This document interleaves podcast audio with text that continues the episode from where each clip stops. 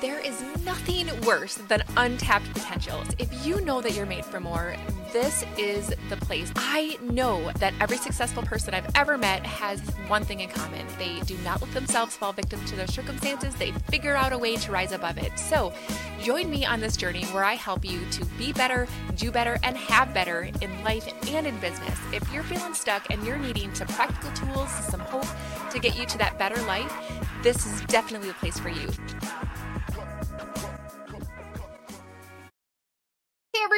Welcome to the Unstuck Podcast. I am Lachelle Wieme, and today I get a chance to interview Dr. Kevin Payne. You guys, he is someone that is so inspirational, the things that he has been through himself, as well as the way that he tries to bless and help other people.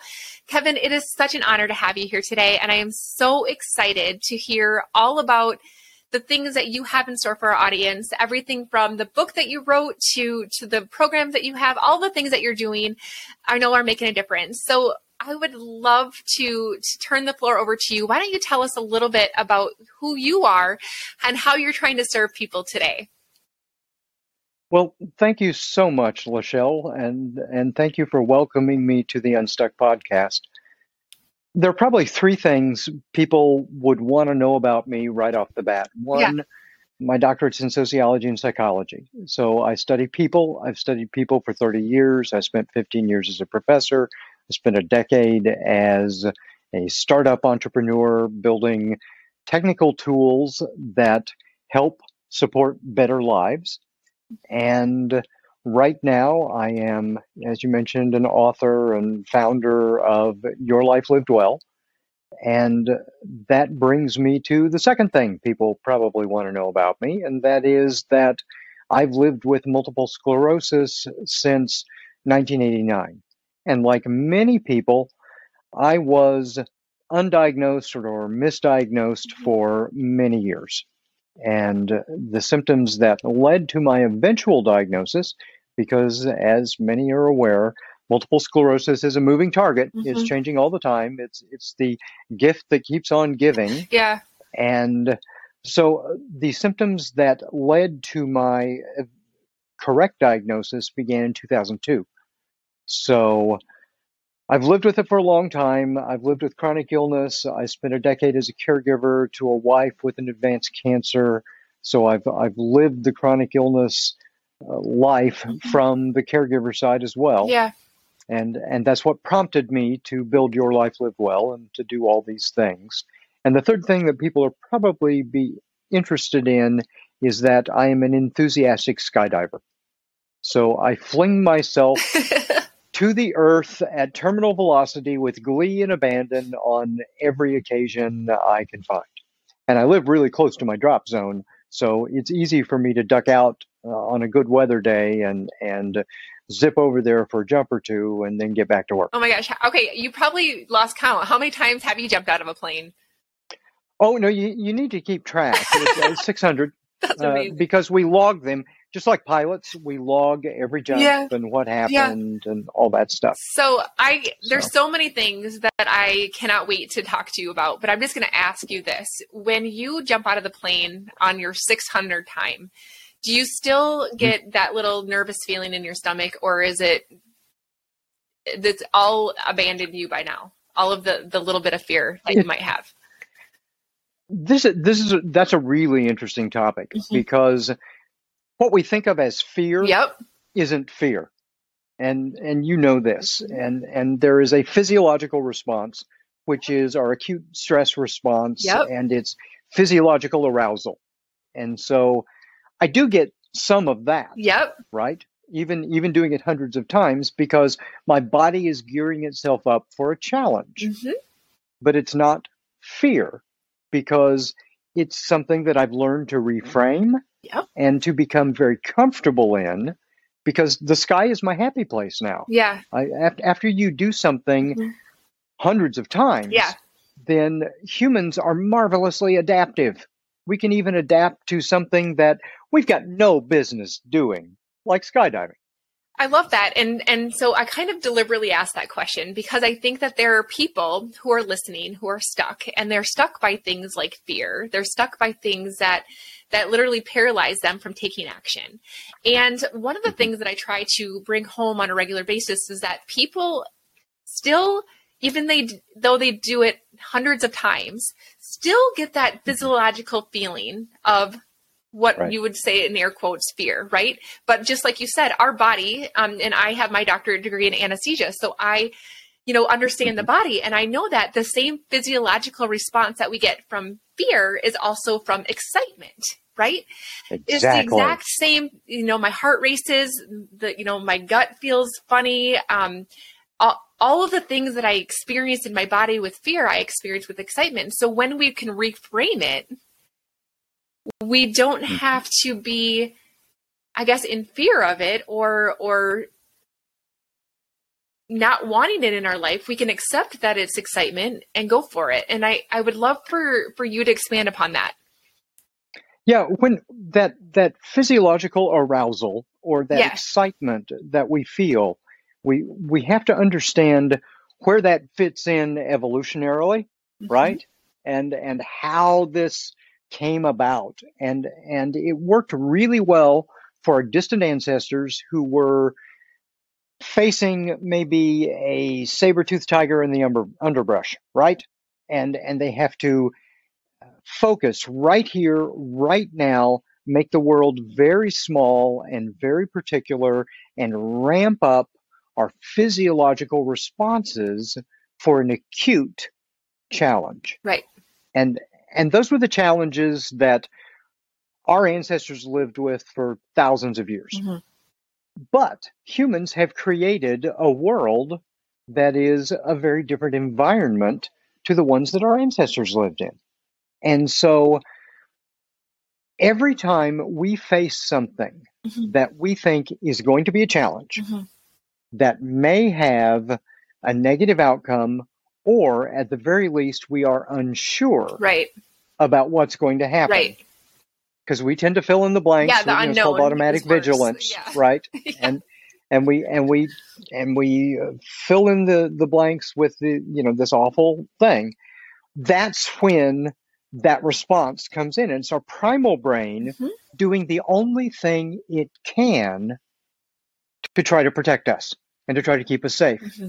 And, and what we have to understand about our primal brain is that not only does it only have a limited set of tools, mm-hmm. it has a limited perspective. Right. It was adapted in a world where there were only certain things to see, only certain signals to process. Mm-hmm. And so now that we've created a world with all of these layers on top, with right. these social and right. cultural layers, mm-hmm. it still can't understand those. Our forebrain has to jump in and and if the primal brain has short circuited us, mm-hmm. then we have what I call our cave child driving. Right.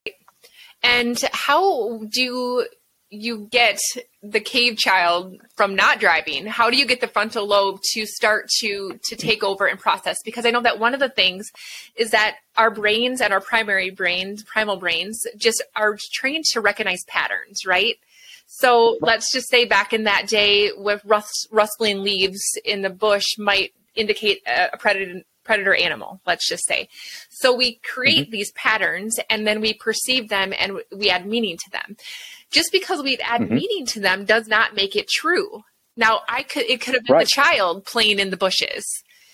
So just because mm-hmm. we created this pattern doesn't mean that that pattern is truth. It's just the way that we put that pattern together. And so there's there's ways that our body can sabotage us and i would love to hear from you how do we get the front part of our brain to kick in and override that primal brain i'll give you two things to start with and the first is that we have to practice the pause okay so the the very first stage in this so-called fight or flight mm-hmm. response yeah. is actually freeze and it's not fight or flight. There's actually like eight or nine of these mm-hmm. F's that they go. So it's freeze, front, flight, fight, fawn, fright, faint. I mean, it you know it goes on and on, mm-hmm. and there are a couple more in there. But my point here is that that first freeze Mhm. is what's called hypervigilance. Okay.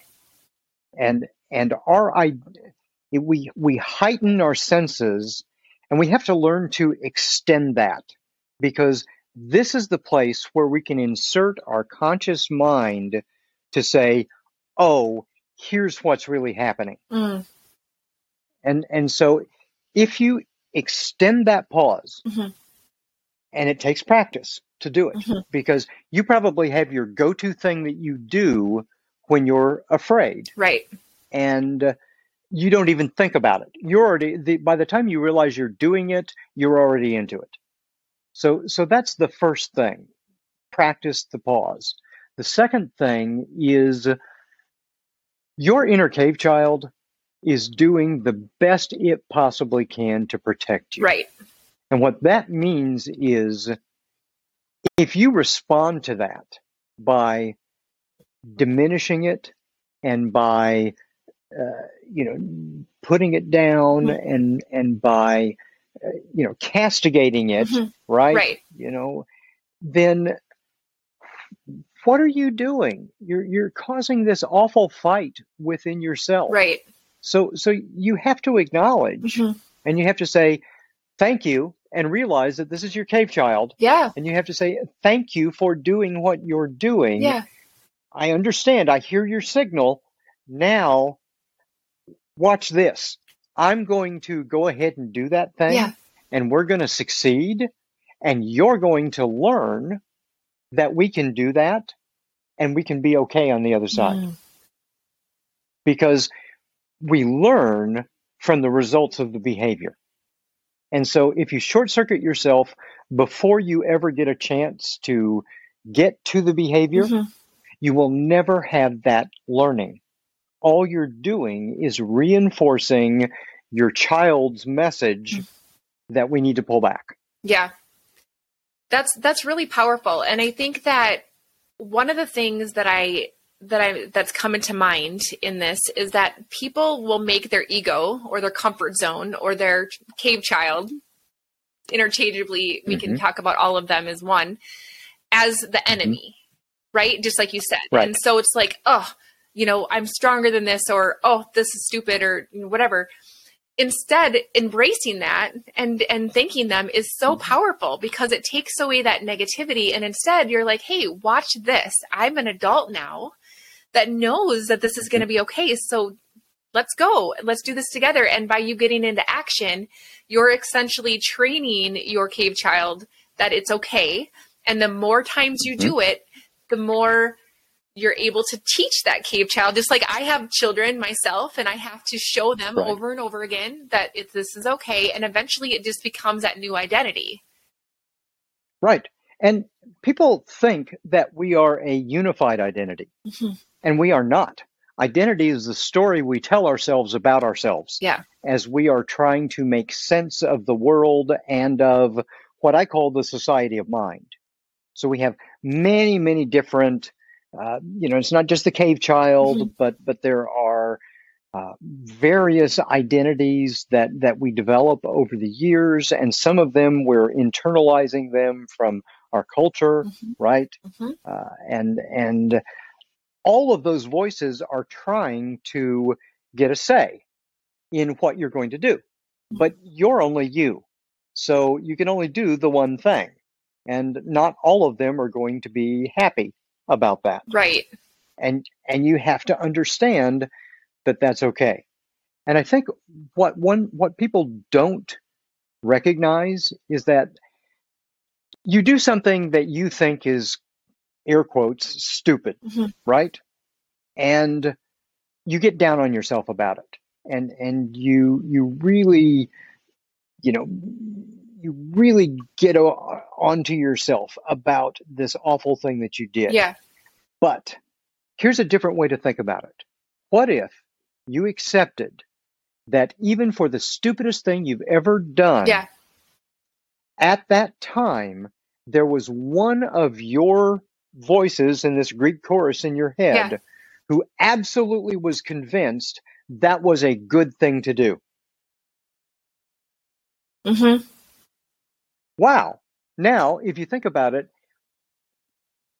people almost never are trying to do harm. Right. You're almost never trying to do harm to yourself. What happens is not all of our voices can see the big picture. Right. So how much better would we be if if we were nicer to ourselves? If we were not just mm-hmm. nicer, if we were kinder to ourselves? Yes, 100%. And you know, one of the things that I've noticed with the people that I've helped and the people that that come to me for leadership is that they don't believe that they're capable of something Mhm. better or capable of doing the scary things and it comes back to that identity and and finding your own self-worth your own belief in Mhm. yourself that you're capable of it because oftentimes too i find that the the lack of belief in them being possible or it being possible for them is what holds them back from even starting in the beginning Yeah. is that something that you found as well Oh, most definitely. We are almost always our own biggest obstacle. Mhm. And and we're almost always our own biggest obstacle for the what we feel are the best reasons. We think that we're trying to protect ourselves. And and we Mhm. forget that. And I call this, you know, in the book, and I, I call this the edge. And the edge Okay. is a ratio. And and it's it's a ratio between what a, a circumstance is demanding of you and the capacity you can deliver right now. So if the demand is really low and our capacity is really high, then we're bored. right If the demand is a little higher, then uh, now we're in the range of habit, right? Mhm. And it's easy for us to do. We don't even think about it. right If the demand is getting closer to the capacity we can give, then now, as long as the capacities are just a little bit more, we're on the edge. And that's a flow experience. yes And, yes we, and flow experiences are some of the greatest human experiences we ever have because we feel challenged, but we Mhm. feel in the zone Mhm. and we feel like we are accomplished something. We feel our own agency and it's wonderful. yeah But then when that demand gets a little higher, yeah then we're overwhelmed and we fail. And when it gets a lot higher than what we can deliver, that's trauma. And so my point is if you pull back from the potential failure at the edge, Mhm. you will also pull yourself back from all the good, wonderful, growth inducing, beautiful human experiences we crave. Right, right, 100%.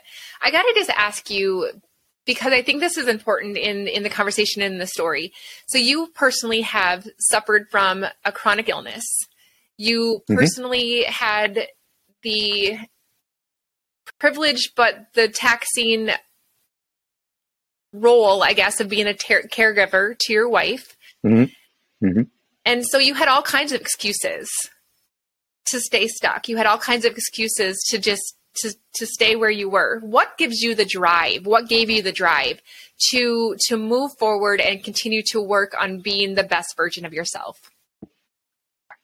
Well, first, and, and I want to emphasize, I got stuck. I got stuck. I got so stuck that I, I could no longer see a path from the life I had to a, any life I was interested in living. And, and it really was that dark. Mm. And I, I was dealing with a, uh, you know, exacerbations to my MS that were not just physical, they were cognitive Mhm.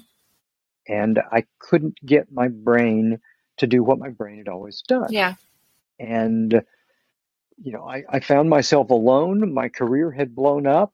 My personal life had blown up. Everything was pretty awful. My dog even died on me, traumatically Yeah. in front of me. Oh, It was it was awful. yeah. And so I was I was stuck. I was about as stuck as you could possibly get. And at that point, it wasn't because I didn't want to move forward. It was because I couldn't see a way forward. I'd gotten in my own way. I couldn't see a path Mhm. that would take me where I wanted to go because Yeah. I knew I, you know, I, I had a vision in my life where I wanted to go Yeah. but I couldn't see how to get there. Yeah, yeah. So one day, my my son, who was about oh he's about fourteen or so, Mhm. said, "Dad, you really suck at doing things for yourself." And on the one hand, that's kind of a funny teenager thing to say, Yeah. but on the other hand, it was kind of soul crushing yeah. because no father wants to hear that from their son. And I knew he was right. I knew that in the years of just trying to put one foot in front of the other with my MS, as it had gotten worse, in the years of supporting his mother through cancer and that aftermath, in the years of you know being a one income for a family of four Yeah. as we were struggling through all Yeah. this, I had stopped taking care of myself. Mm.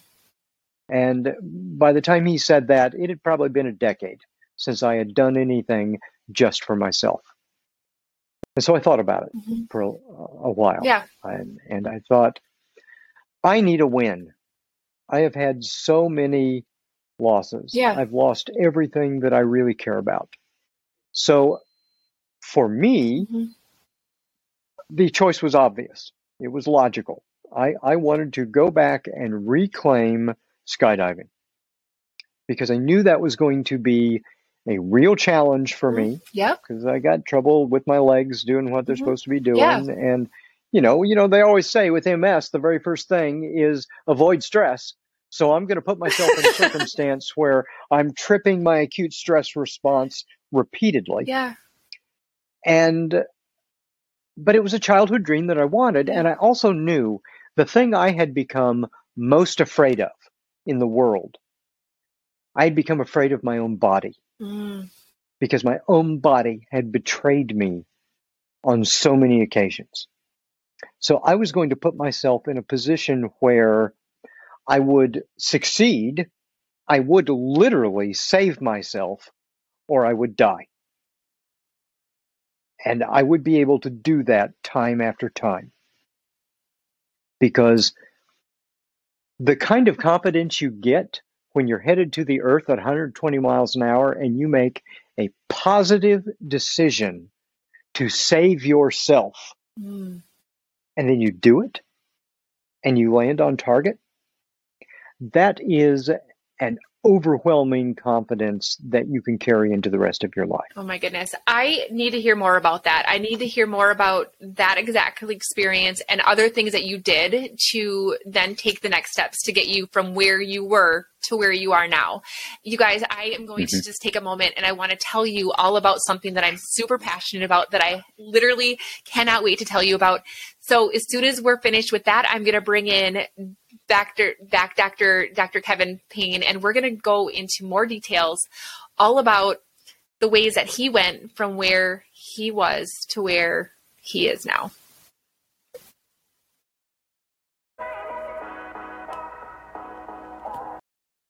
Lachelle here, and I just got to ask you do you ever listen to podcasts or special training from gurus who are telling you exactly what to do, but you still have questions? Wouldn't it be amazing if you actually could ask questions to the people who are presenting to give you your personalized answer to how you can get into action and apply it to your unique situation? That is exactly why I created the Better Club Elite, which is a very special, very exclusive monthly membership that gives you access to those question and answer sessions that are going to get you into action and get you all lined up with everything that you need to start being better, doing better, and having better in life and in business. The support, the answers, and everything that you need to get you into action. So let's go. All right. So, you guys, I have been waiting for the rest of the story and I know you guys have too. So so you decided that you needed to start making a change and you knew that you had a better in your life that you wanted but you didn't know how to get there. And so you decided that skydiving was going to be that first step. So tell me about what that did for you and the other things that you were able to do then after that because of it. Yeah, so for me, it was something that I'd wanted to do since I was a little kid, Yeah. something that I'd started to do in the 90s Okay. when I was working on my doctorate. And I got, you know, a handful of jumps in and did the first training. And then a lot of life got in the way, and then my MS got worse, and I thought I'm never going to get back to this. So I had just enough experience with it to know that on the other side of fear, so like when you are in the door of an airplane, Mhm. getting ready to exit, that's where fear lives. Okay. On the other side of that door, after you are out, Yeah. there's no fear. It's joy. You are so mindful. You are so focused. Mhm. You are so in that moment. There is nothing else but you and the sky. And it feels like you're flying. It doesn't feel like you're falling. It feels like you're floating. And, and it is an amazing feeling of accomplishment and connectedness. Mm. So every time I go out a door, we usually go out at 14,000 feet. Okay. A little voice in the back of my head says 82 seconds. 82 seconds. Because when I leave that door, my life expectancy is now 82 seconds unless I do something very right and save myself. That is a pretty sobering realization Yeah. when you think about Yeah. it. But but it's and that's why you know on the cover of my book Yeah. Mhm. you've seen the photo Yeah. here and it's me Mhm. and and it's got you know beautiful so it took us you know 6 weeks to get this exact photo that I wanted. But what I'm doing on the cover of this book it's telling the story of the book and it's telling the story that I'm here. So I'm at 5,000 feet headed to the earth at 120 miles an hour when that photo is taken. That means I have 27 seconds left to live at that point. And I'm I've got my hands up to my forehead and I'm about to sweep them out very wide Yeah. and that's called the wave off. Every skydiver would recognize this because this is the point in the skydive where I have decided I am taking positive action to save myself. Mm. So I wave off and I deploy my parachute. And how often in our lives do we get day in and day out the opportunity to actively, positively, literally Mm. save ourselves? That is an amazingly empowering thing. Yeah. Yeah. So after I got my license in 2019, and I logged about 140 jumps or so that year and got my first two licenses. So I wanted to get my next goal was to become a legit skydiver. hmm So that means you got to get over 500 jumps to Okay. get all the licenses. I, I earned a coach rating so I can help teach people Cool. and the that meant that my goal for 2020 was to average better than one jump a day for the entire year. So I logged 370 jumps in 2020. Wow. And that's like a respectable number of skydives, you know, even in skydiving world. Yeah. And and so every single day, despite my MS, despite people saying no, avoid stress, Mhm. it was I am going to have this experience where I confront my wonky central nervous system hmm in the air and demonstrate to myself that I can save myself. And I'm going to do that every single day. And so that was my journey for 2020 Wow. and and that gave me you know i may be a little dense uh, most people maybe not you know they might not need that much but but i needed to Yeah. really confront that fear Right. every day Right. You had to prove to yourself that you were that you had what it takes. And I think that right right it's so like for real, Kevin, this is so profound because we have the opportunity to save ourselves every single day. Now, there's a couple of analogies, I guess, that I'm going to take from your story and kind of apply it to our normal life. Number one, Mhm.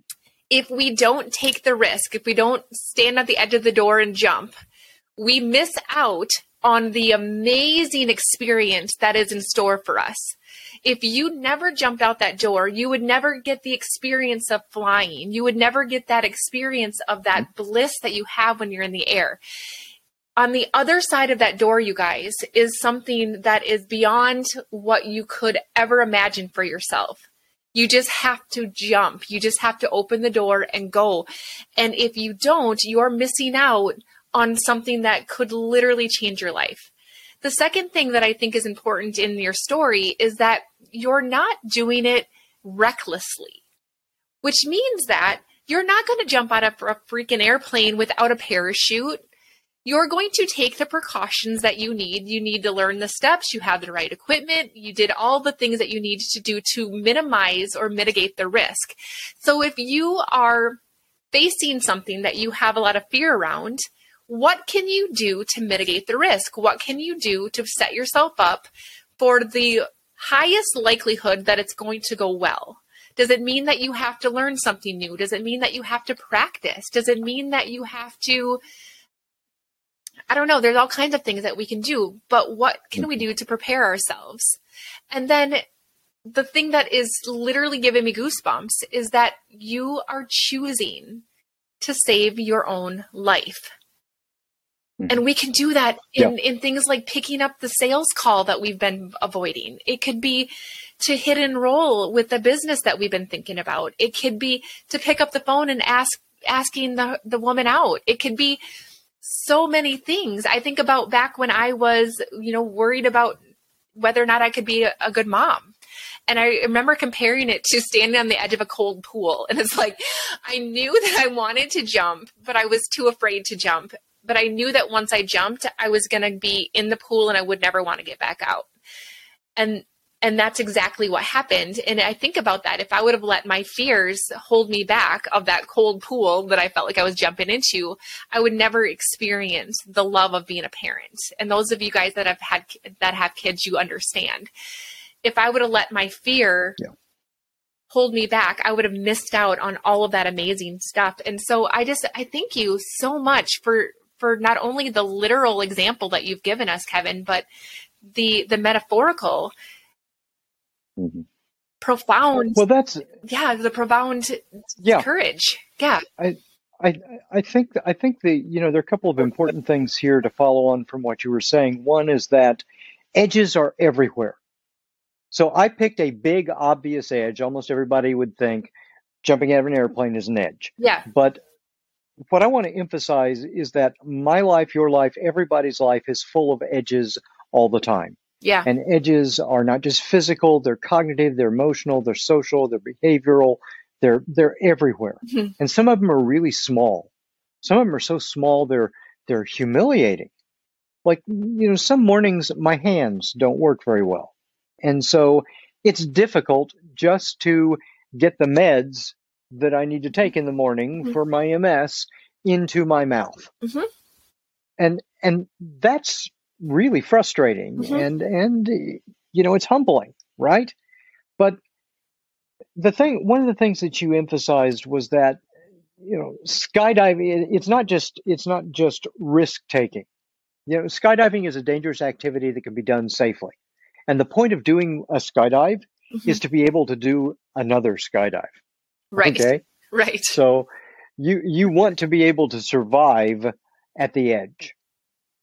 And the reason why this frames the book is because when you pick that book up, you may feel like you are your life is in free fall. You may feel like you are at the mercy of forces far beyond your control. Mm-hmm. And and what I'm saying in the book is not that there's one particular way to save yourself, but there's a set of knowledge and information that you can be given that can allow you to make better decisions about how you're going to save yourself. Yeah. And that's the important thing. So, you know, for me, yeah, skydiving was an edge, but it was the edge I needed to get the the confidence in myself right. to go ahead and finish the book and go ahead yeah. and get the company launched and work on the technology and all of those yeah. other things because those were all big things. Yeah. It was and a catalyst. I didn't feel like I was up to it. Right. Yeah. It was the spark. And so, would you recommend then? This is just an interesting interesting perspective. When somebody can recognize that they're holding themselves back from saving themselves, would you recommend mm-hmm. that they do what you did and pick the scariest thing, do it, survive it, and then give yourself the confidence to do all the other things? Or do you recommend starting with something small and proving to yourself that you can do it? I'm just curious because there's a couple of different schools of thought on that. Well, there. It, I, am gonna. I'm gonna uh, give the wishy-washy science answer. Yeah. It depends, and it depends on your disposition. It depends on your circumstances, that sort of thing. Um, for here's what's important. Okay. It's not the size mm-hmm. of the edge that you face. Okay. It is that you do it. That you do it. Mm-hmm. And then that you keep doing it. Because we don't an edge, you're going to have to understand an edge, then once you've faced it a few times, mm-hmm. then you grow mm-hmm. and you push your edge out yeah. a little further. Yeah. Right? And and that's physically, we do that through exercise. Mm-hmm. We do that uh, cognitively by by learning in school mm-hmm. and as lifelong learners. Yeah. We do that socially in our relationships by becoming more intimate and more connected with one another. Mm-hmm. It's the same process. Living systems grow when they're tested. Right. When you test them too much at once, that's how we get trauma. Yes. Yes. Okay? So so you've got to find an appropriate edge that you can keep revisiting because we can't live in that edge mode all the time. We've mm-hmm. got to circle back around to what I call home, right? Okay. So you visit the edge, you've you've spurred yourself for learning and growth and everything, mm-hmm. but where that happens is back home. Where you can rest and relax and mm-hmm. recover and recuperate and sleep and nourish yourself and consolidate and all those things. Yes. And yes. then you go back out again right? So it's a cycle. That is so so fascinating because I think that you've given me this this picture of you you're jumping out of a plane and then you're going back home and you're resting and you're getting yourself prepared for the next time. But the next time now your capabilities are just a little bit better than they were the last time. And i think that when exactly. we live in this state of constant stress constant um, pushing constant whatever and we're not giving ourselves that chance to go back and and in like you said home and refresh and revitalize ourselves to be able to come back a little bit better than what we were the last time we're going to burn ourselves out yeah. going to be an overwhelm yeah. it's not going to be fun there's no going to be no joy in that and it just doesn't lead to to anything good no no and in fact that that's a good way to destroy yourself mm-hmm. so what what i think is probably the most important thing for people to cultivate yeah is the practice of being regular at confronting your edge. Mm. So I'll give you, for instance, yeah. like for me, I think that if you live with a chronic illness, it's easy to let that become an excuse for you being unhealthy. Instead, I think it is more crucial if you're living with a chronic illness mm. to do every other thing you possibly can to be as fit as you can mm-hmm. in every other way. Yeah. So for me, exercise is a non-negotiable thing. Mm-hmm. That that has to be done. And I have to work within the real physical limitations that, that I deal with because my MS comes and goes and and some days I can do a full weightlifting routine and I can row and I can do everything that I want to do yeah. and it's about a you know, 45 minute, hour long workout. Yeah. And I feel really good about it. That's plan A. Plan B is okay, this is my normal day where I'm, I'm my edge is a little bit further in, mm-hmm. right? And and I'm still going to work out, but it's not going to be that intense. Mm-hmm. Why? Because doing a regular behavior yeah. is the behavior is just the tip of the iceberg it's doing identity work it's building habit it's it's doing emotional work it's all, all this other stuff that's going on underneath the surface yep so then when i have really bad days it's plan c And plan C is the absolute minimum that I can do, even on my worst day, Yep. to preserve and respect the place I've made in my life for that behavior, that activity, that visiting of the edge. So it literally might be a day when I can barely walk. Mhm. And I'm going to take myself down to my weight room and I'm going to sit on my weight bench and it may be five pound weights Yeah. and I do three exercises Mhm. and and that's it. Yep. And then I sit there and I mentally walk myself through the rest of the workout Oh, very nice. because I have done something Yeah. To honor where that is in my life and to keep reinforcing that habit Yep. because we're always learning. No matter whether we think we're paying attention or not, Yeah. we are always learning. And you're either learning that you're a person that keeps doing it, Yeah. or you're learning of- that you are a person that allows yourself the excuse not to. Yep. And that's the identity work. And yeah, and you are always going to fail. Mhm. You have to understand that at the edge, sometimes you succeed, sometimes you fail. And that's okay. Right. That's part of it. Right. Don't beat yourself up over it. Yeah. Do it again. Oh my gosh. Kevin, we, I could talk to you all day long. This has been a phenomenal conversation. And I love just how inspiring you are, how real you are, and how you give people hope from where they are to where they want to be. So I cannot wait to get my hands on your book. I am going to make sure that we have all of the ways that people can get a hold of you inside of the show notes because I know that there's going to be other people like myself who who want to dive more into all of the things that you're doing.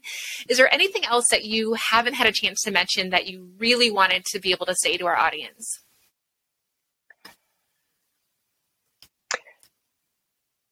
Half of all Americans, like me, Mhm. live with a chronic health condition.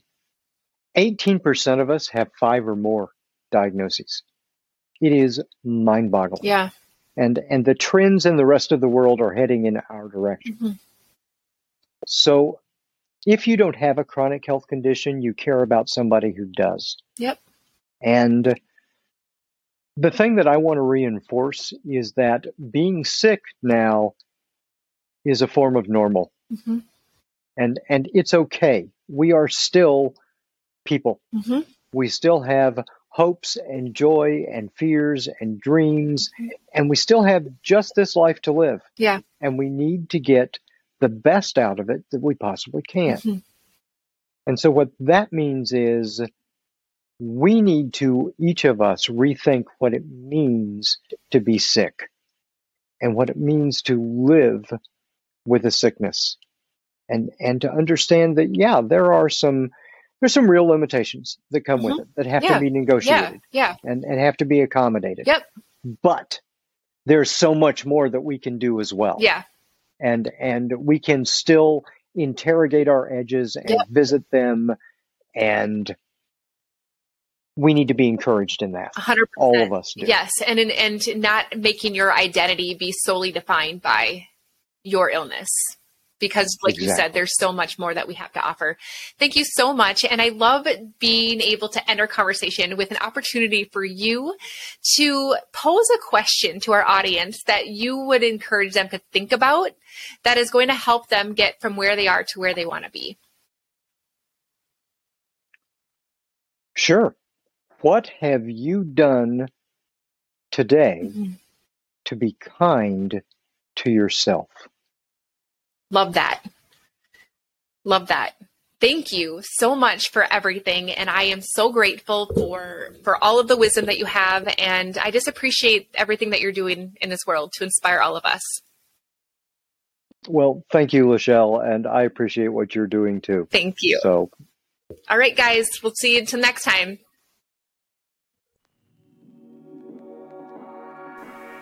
Thank you so much for listening to the Unstuck podcast. I am so grateful to be on this journey with you. And don't forget to check out the show notes if you want to get into my private club, the Better Club, to be able to learn better ways to be better, do better, and have better. So until next time, keep showing up. Let's get unstuck together. Have a great day.